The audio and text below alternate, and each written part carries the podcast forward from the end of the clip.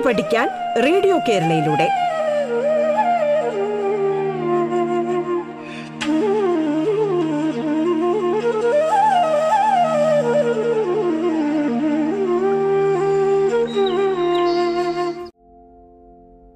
Radio കേരളയുടെ പാഠം എന്ന വിദ്യാഭ്യാസ പരിപാടിയിലേക്ക് ഏവർക്കും സ്വാഗതം.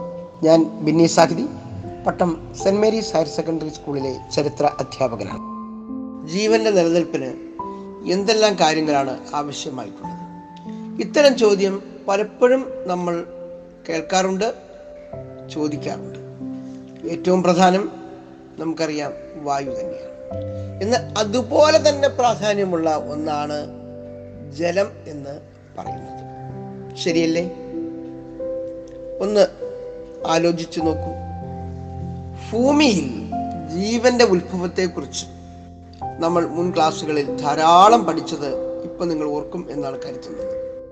ലോക ജലദിനാചരണവുമായി ബന്ധപ്പെട്ട് നമുക്കൊരു പോസ്റ്റർ നിർമ്മിക്കുന്ന ഒരു പ്രവർത്തനം ഏറ്റെടുത്താലോ എല്ലാവരും ഇന്ന് ജലം അമൂല്യമാണ് എന്ന ആശയം മുൻനിർത്തിക്കൊണ്ട് ഒരു പോസ്റ്റർ വീട്ടിൽ നിർമ്മിക്കണം.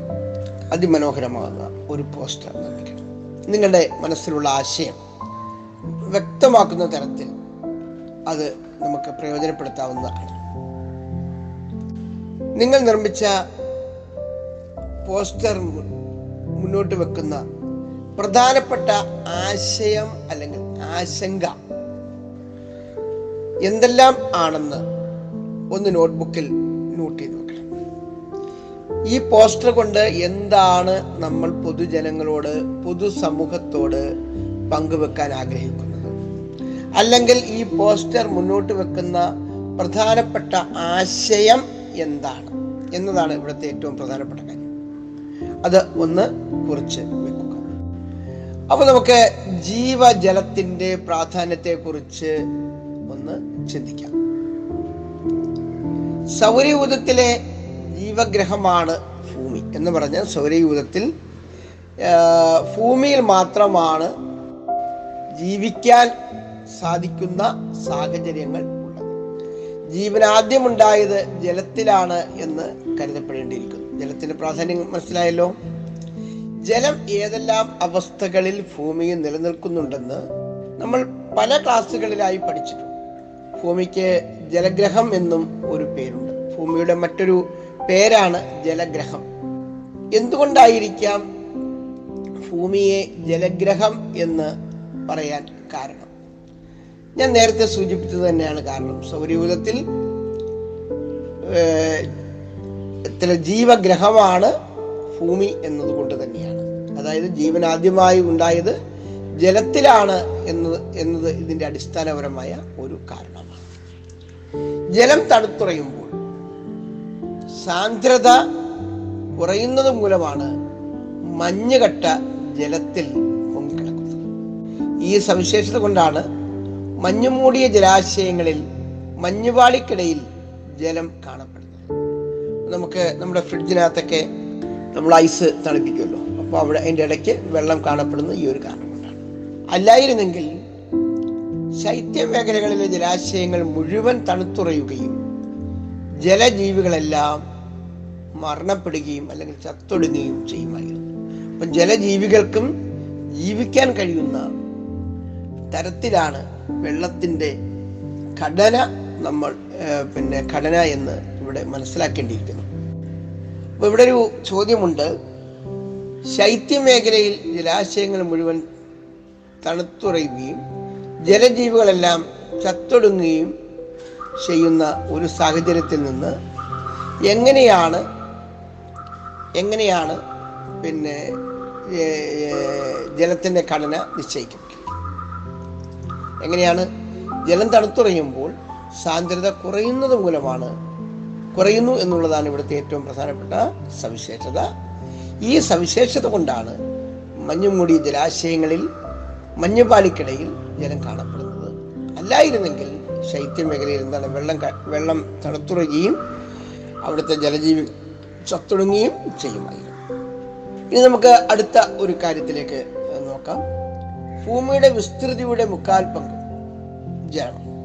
ഏതാണ്ട് എഴുപത്തിയൊന്ന് ശതമാനം ജലമാണ് എന്നാണ് അറിയപ്പെടുന്നത്. എഴുപത്തിയൊന്ന് ശതമാനം. ശേഷിക്കുന്ന ഇരുപത്തൊൻപത് ശതമാനം മാത്രമാണ് എന്തുള്ളത്? കരഭൂമി ഉള്ളത്. അതുകൊണ്ടാണ് നമ്മൾ മുകളിൽ നിന്ന് ഒരു ചിത്രം എടുക്കുകയാണെങ്കിൽ അല്ലെങ്കിൽ ജലത്തിന്റെ ചിത്രങ്ങൾ നമ്മൾ എവിടെ എപ്പോൾ കണ്ടാലും അതെന്താണ്? ഒരു നീല ഗോളമാണ് എന്ന് തോന്നു തോന്നുന്ന തരത്തിലാണ് നമുക്ക് ആ ലഭിക്കുന്നത് ചിത്രത്തിൽ നീല നിറത്തിൽ കാണുന്നതെല്ലാം സമുദ്രമാണ്. അപ്പോൾ സമുദ്രത്തിലാണ് ഈ വെള്ളം മുഴുവൻ പ്രതിനിധാനം ചെയ്യുന്നത്. സമുദ്രങ്ങളെ കൂടാതെ ജലസ്രോതസ്സുകളെ കുറിച്ച് നമുക്കറിയാമല്ലോ നീരുറവകളുണ്ട് ആറുകളുണ്ട് പിന്നെ അതുണ്ട് കായലുകളുണ്ട് പിന്നെ ചെറിയ തോടുകളുണ്ട്. ഇങ്ങനെ സമുദ്രങ്ങൾ അല്ലാതെയും ധാരാളം ജലസ്രോതസ്സുകൾ നമുക്കുണ്ട്. കേരളത്തിൽ തന്നെ നാൽപ്പത്തി നാല് നദികളാണ് നമുക്ക് ഉള്ളത്. നാൽപ്പത്തി ഒന്ന് നദികൾ പടിഞ്ഞാറോട്ട് മൂന്ന് നദികൾ കിഴക്കോട്ടും ഉണ്ട്. അപ്പം കേരളത്തിലെ ഒരു പത്ത് അല്ലെങ്കിൽ ഇരുപത് കിലോമീറ്റർ ചുറ്റളവിൽ കഴിഞ്ഞാൽ അടുത്തടുത്ത ആറുകൾ നമുക്ക് കാണാൻ സാധിക്കും. അപ്പോൾ നമുക്ക് നമ്മുടെ പാഠത്തിലെ ഡയഗ്രം ഒന്ന് പരിശോധിക്കാം. ഡയഗ്രം പരിശോധിച്ചിട്ട് ശുദ്ധജല ലഭ്യത അപ്രാപ്യമായ ശുദ്ധജലം ലവണജലം എന്നിവയുടെ അളവ് നമുക്കൊന്ന് പരിശോധിക്കാം. ശുദ്ധജലത്തിന്റെ ലഭ്യത എന്ന് പറഞ്ഞാൽ പോയിന്റ് ത്രീ ത്രീ പെർസെന്റ് മാത്രമാണ്. നമുക്ക് അതിനകത്തുനിന്നും അപ്രാപ്യമായ ശുദ്ധജലം എന്ന് പറഞ്ഞാൽ രണ്ടേ പോയിന്റ് ആറ് ഏഴ് ശതമാനമാണ്. ലവണം തൊണ്ണൂറ്റി ലവണജലം എന്ന് പറയുന്നത് തൊണ്ണൂറ്റി ഏഴ് ശതമാനമാണ്. നമുക്ക് ഈ മൊത്തം ജലത്തിൽ ശുദ്ധജലം എന്ന് പറയുന്ന പോയിന്റ് മൂന്ന് മൂന്ന് ശതമാനമാണ്. നമ്മളൊന്ന് ആലോചിച്ച് നോക്കുക. നമ്മുടെ ഭൂമിയിൽ എല്ലാ തൊണ്ണൂറ്റി എഴുപത്തി ഒന്ന് ശതമാനവും ജലമാണ് എങ്കിൽ പോലും നമുക്ക് ഉപയോഗിക്കാൻ കഴിയുന്നത് പോയിന്റ് മൂന്ന് മൂന്ന് ശതമാനം ആണ്. ശുദ്ധജലത്തിന്റെ ലഭ്യത അപ്രാപ്യമായ തരത്തിൽ നമുക്ക് അല്പം കൂടി ഉണ്ട്. എവിടെയാണ്? ധ്രുവപ്രദേശങ്ങളിലും ഉയർന്ന പർവതങ്ങളിലും ഉറഞ്ഞു കിടക്കുന്ന മഞ്ഞും ചില പ്രദേശങ്ങളിൽ ഭൂഗർഭ ഭൂഗർഭജലവും നമുക്ക് അപ്രാപ്യമായ ശുദ്ധജലം ഇത് നമ്മൾ പ്രത്യേകമായിട്ട് മനസ്സിലാക്കി വെക്കേണ്ട ഒരു കാര്യം തന്നെയാണ്. അപ്പൊ ഇവിടെ നമുക്ക് ഉയർത്താൻ കഴിയുന്ന ഒരു ചോദ്യം ഭൂമിയിൽ ലവണജലമാണോ ശുദ്ധജലമാണോ കൂടുതലുള്ളത്? ഭൂമിയിൽ ലവണജലം എത്രയാണുള്ളത്? ലവണജലം തൊണ്ണൂറ്റിയേഴ് ശതമാനമാണ്. ശുദ്ധജലമോ പോയിന്റ് മൂന്ന് മൂന്ന് ശതമാനമാണ്. ഭൂമിയിൽ ആകെ ജലത്തിന്റെ എത്ര ശതമാനമാണ് ലവണജലം?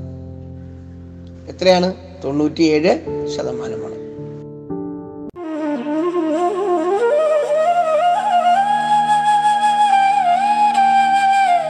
പാഠം കേട്ടു പഠിക്കാൻ റേഡിയോ കേരളയിലൂടെ. പാഠത്തിൽ ഇനി ഇടവേള.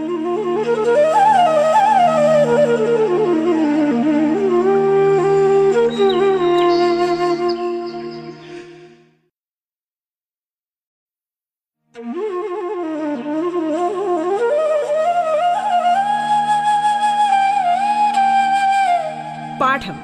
കേട്ടു പഠിക്കാൻ റേഡിയോ കേരളയിലൂടെ.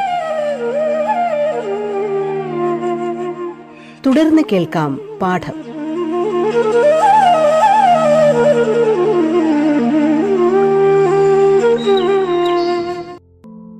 മനുഷ്യന് ലഭ്യമായ ശുദ്ധജലം എത്ര ശതമാനമുണ്ട്? അതെത്രയാണ്? പോയിന്റ് മൂന്ന് മൂന്ന് ശതമാനമാണ്. അപ്പോൾ ഈ പോയിന്റ് മൂന്ന് മൂന്ന് ശതമാനമാണ് മനുഷ്യന് ലഭ്യമായ ശുദ്ധജലം എന്ന് നമ്മൾ പ്രത്യേകമായി ചിന്തിക്കണം. അതിന്റെ കാരണം എന്താണ്? അവിടെ നമ്മൾ എടുത്തു പറയേണ്ട ഒരു കാര്യം ഭൂമിയിൽ ശുദ്ധജലത്തിന്റെ അളവ് വളരെ കുറവാണ്. അത് ബോധ്യമാകുക എന്നുള്ളതാണ് ഈ പാഠം നമ്മൾ ചർച്ച ചെയ്യുമ്പോൾ നമ്മുടെ മനസ്സിൽ ഉയർന്നു വരേണ്ട ഒരു പ്രധാനപ്പെട്ട കാര്യം. അപ്പോൾ ആ സാഹചര്യത്തിലാണ് നമ്മൾ പലപ്പോഴും എന്ത് ചെയ്യുന്നു?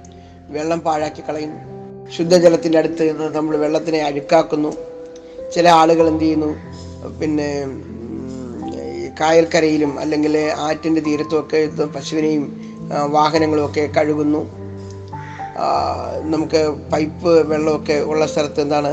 ഒരു പാത്രത്തിൽ അല്ലെങ്കിൽ ഒരു മഗ്ഗിൽ വെള്ളം കോരി കുടിക്കാതെ നമ്മളിങ്ങനെ അനാവശ്യമായി വെള്ളം കളയുന്നു.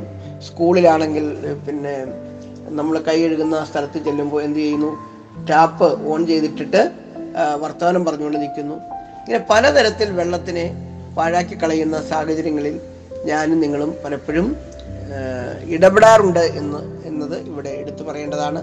അപ്പം ഈ ഈ ഇതിന്റെ അടിസ്ഥാനത്തിൽ നമ്മളൊരു തീരുമാനമെടുക്കേണ്ടിയിരിക്കുന്നു. എന്താണ്?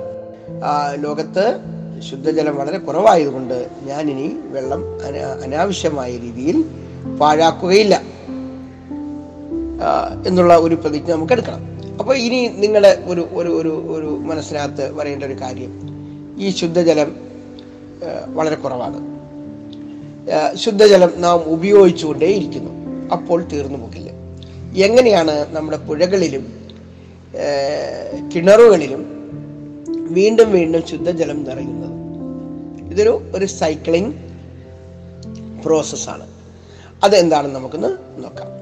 ജലപരിവൃത്തി എന്നാണ് ഇതിന് പറയുന്ന പേര് ജല പരിവൃത്തി എന്നാണ് ഇതിന് പറയുന്ന പേര് ജലം ഏതെല്ലാം അവസ്ഥകളിലൂടെ കടന്നു പോകുന്നു എന്ന് നമ്മൾ മനസ്സിലാക്കണം. ജലാശയങ്ങളിലെ ജലത്തിൽ സൂര്യതാപം ഏൽക്കുമ്പോൾ എന്ത് സംഭവിക്കുന്നു? നിങ്ങൾ ചിന്തിച്ചു നോക്കിയേ. ആ ചോദ്യം ഒന്ന് എഴുതി വെക്കുക. നദികളിലേക്കും തടാകങ്ങളിലേക്കും ജലം എത്തുന്നത് എങ്ങനെയാണ്? ഈ ജലത്തിന് തുടർന്ന് എന്ത് സംഭവിക്കുന്നു? ഈ മൂന്ന് ചോദ്യങ്ങൾക്ക് ഉത്തരം കണ്ടെത്തിയാൽ ഞാനിവിടെ ആദ്യം സൂചിപ്പിച്ച ചോദ്യത്തിന് നമുക്ക് വളരെ വേഗത്തിൽ തന്നെ ഉത്തരം കണ്ടെത്താൻ കഴിയും. എന്താണ് ഞാൻ ചോദിച്ചത്? ശുദ്ധജലം നാം ഉപയോഗിക്കുമ്പോൾ തീർന്നു പോകില്ലേ? എങ്ങനെയാണ് നമ്മുടെ പുഴകളിലും കിണറുകളിലും വീണ്ടും വീണ്ടും ശുദ്ധജലം നിറയുന്നത്? ജലസ്രോതസ്സുകളെ ഉപരിജല സ്രോതസ്സുകൾ ഭൂഗർഭ ജലസ്രോതസ്സുകൾ എന്നിങ്ങനെ രണ്ടായി തരംതിരിക്കാം. ഏതൊക്കെയാണ്? ജലസ്രോതസ്സുകൾ അതുപോലെ തന്നെ ഉപരിതല ജലസ്രോതസ്സുകൾ. ജലസ്രോതസ്സുകളെ ഉപരിതല ജലസ്രോതസ്സുകൾ അതുപോലെ തന്നെ ഭൂഗർഭ ജലസ്രോതസ്സുകൾ. നമ്മുടെ ഭൂമിക്ക് മുകളിൽ കൂടെ ജലസ്രോതസ്സുകളുണ്ട്. അതുപോലെ തന്നെ ഭൂമിക്ക് താഴെയും ജലസ്രോതസ്സുകൾ ഉണ്ട്. സമുദ്രങ്ങൾ നദികൾ തടാകങ്ങൾ കായലുകൾ എന്നിവയൊക്കെയാണ് ഉപരിതല ജലസ്രോതസ്സുകൾ. സമുദ്രങ്ങൾ നദികൾ തടാകങ്ങൾ കായലുകൾ തുടങ്ങിയവയെല്ലാം എന്താണ്? ഉപരിതല ജലസ്രോതസ്സുകളാണ്. ഭൂമിയുടെ ഉപരിതലത്തോട് വളരെ അടുത്തായിരിക്കും ഇവയുടെ ജലനിരപ്പ് എന്നാൽ കിണർ കുളം കുഴൽക്കിണർ തുടങ്ങിയവയെല്ലാം എന്താണ്? ഭൂഗർഭ ജലസ്രോതസ്സുകളാണ്. നമ്മൾ ഭൂമിയിൽ നിന്ന് താഴോട്ട് കുഴിച്ച് ആണ് കിണറ്റിൽ വെള്ളം ഉണ്ടാക്കുക. അതുപോലെ കുളം കുഴൽക്കിണർ തുടങ്ങിയവയൊക്കെ എന്താണ്? ഭൂഗർഭ ജലസ്രോതസ്സുകളാണ്. അവിടെയൊക്കെ വെള്ളം എന്താണ്? ഇങ്ങനെ വീണ്ടും വീണ്ടും റീചാർജ് ചെയ്തുകൊണ്ടിരിക്കും. നമ്മൾ ഇവിടെ രണ്ട് പ്രധാനപ്പെട്ട ചോദ്യങ്ങൾക്ക് ഉത്തരം കണ്ടെത്തിയിരിക്കുന്നു ഒന്ന് നമ്മുടെ പിന്നെ കിണറുകളിൽ എങ്ങനെയാണ് വെള്ളം ഉണ്ടാകുന്നത്? അതുപോലെ തന്നെ സീസണായിട്ട് മഴയില്ലാത്ത കാലങ്ങളിലും നമുക്ക് വെള്ള ജല ലഭ്യത ഉണ്ടാകുന്നത് എങ്ങനെയാണ്? നിങ്ങൾ ഈ ചോദ്യം നിങ്ങളുടെ മനസ്സിലേക്ക് ഇപ്പം കടന്നു വന്നിട്ടുണ്ടാകും. അപ്പോൾ ഒന്നാമത്തെ ചോദ്യം ഒന്നാമത് ഞാൻ മുന്നോട്ട് വെച്ചത് കിണറുകളിൽ എങ്ങനെയാണ് വെള്ളം ഉണ്ടാകുന്നത് എന്നുള്ളതാണ്. കിണറു കിണറുകളിൽ വെള്ളം ഉണ്ടാകുന്നത് അക്യൂഫറുകൾ എന്ന ഒരു പ്രത്യേകത വെച്ചിട്ടുണ്ട് ഒരു കടുകട്ടി വാക്ക് വീണ്ടും കടന്നു വന്നിരിക്കുന്നു അല്ലേ? അപ്പോൾ അത് നോട്ട്ബുക്കിനകത്ത് ഒന്ന് നോട്ട് ചെയ്ത് നോക്കുക. അക്യൂഫറുകൾ.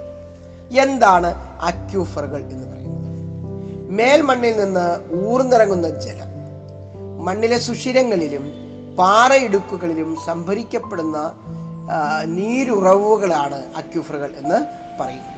ഇങ്ങനെ ശേഖരിക്കപ്പെടുന്ന ജലമാണ് കിണറിലൂടെ നമുക്ക് ലഭിക്കുന്നത്. നിങ്ങളുടെ ചോദ്യത്തിന് ഒരു ഉത്തരം ആയി. ഇനി രണ്ടാമത്തെ ചോദ്യം എന്തായിരുന്നു?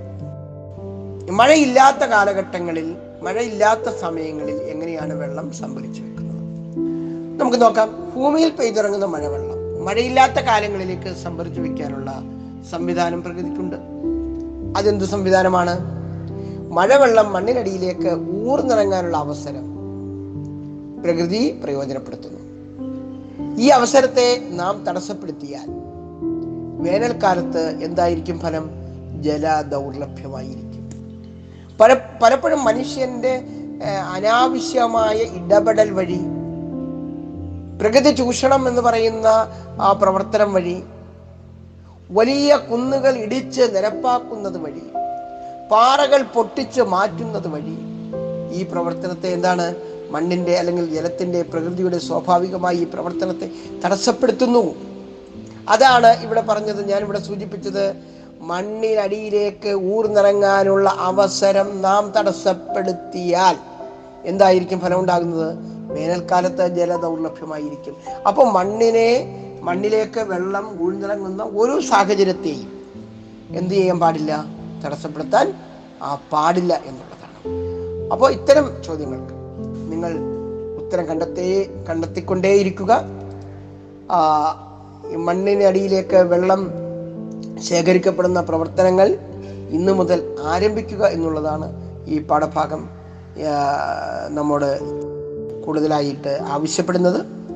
നമുക്കത് കൂടുതൽ കാര്യങ്ങൾ വീണ്ടും വീണ്ടും ചിന്തിക്കുകയും പഠിക്കുകയും ഒക്കെ ചെയ്യേണ്ടതുണ്ട്.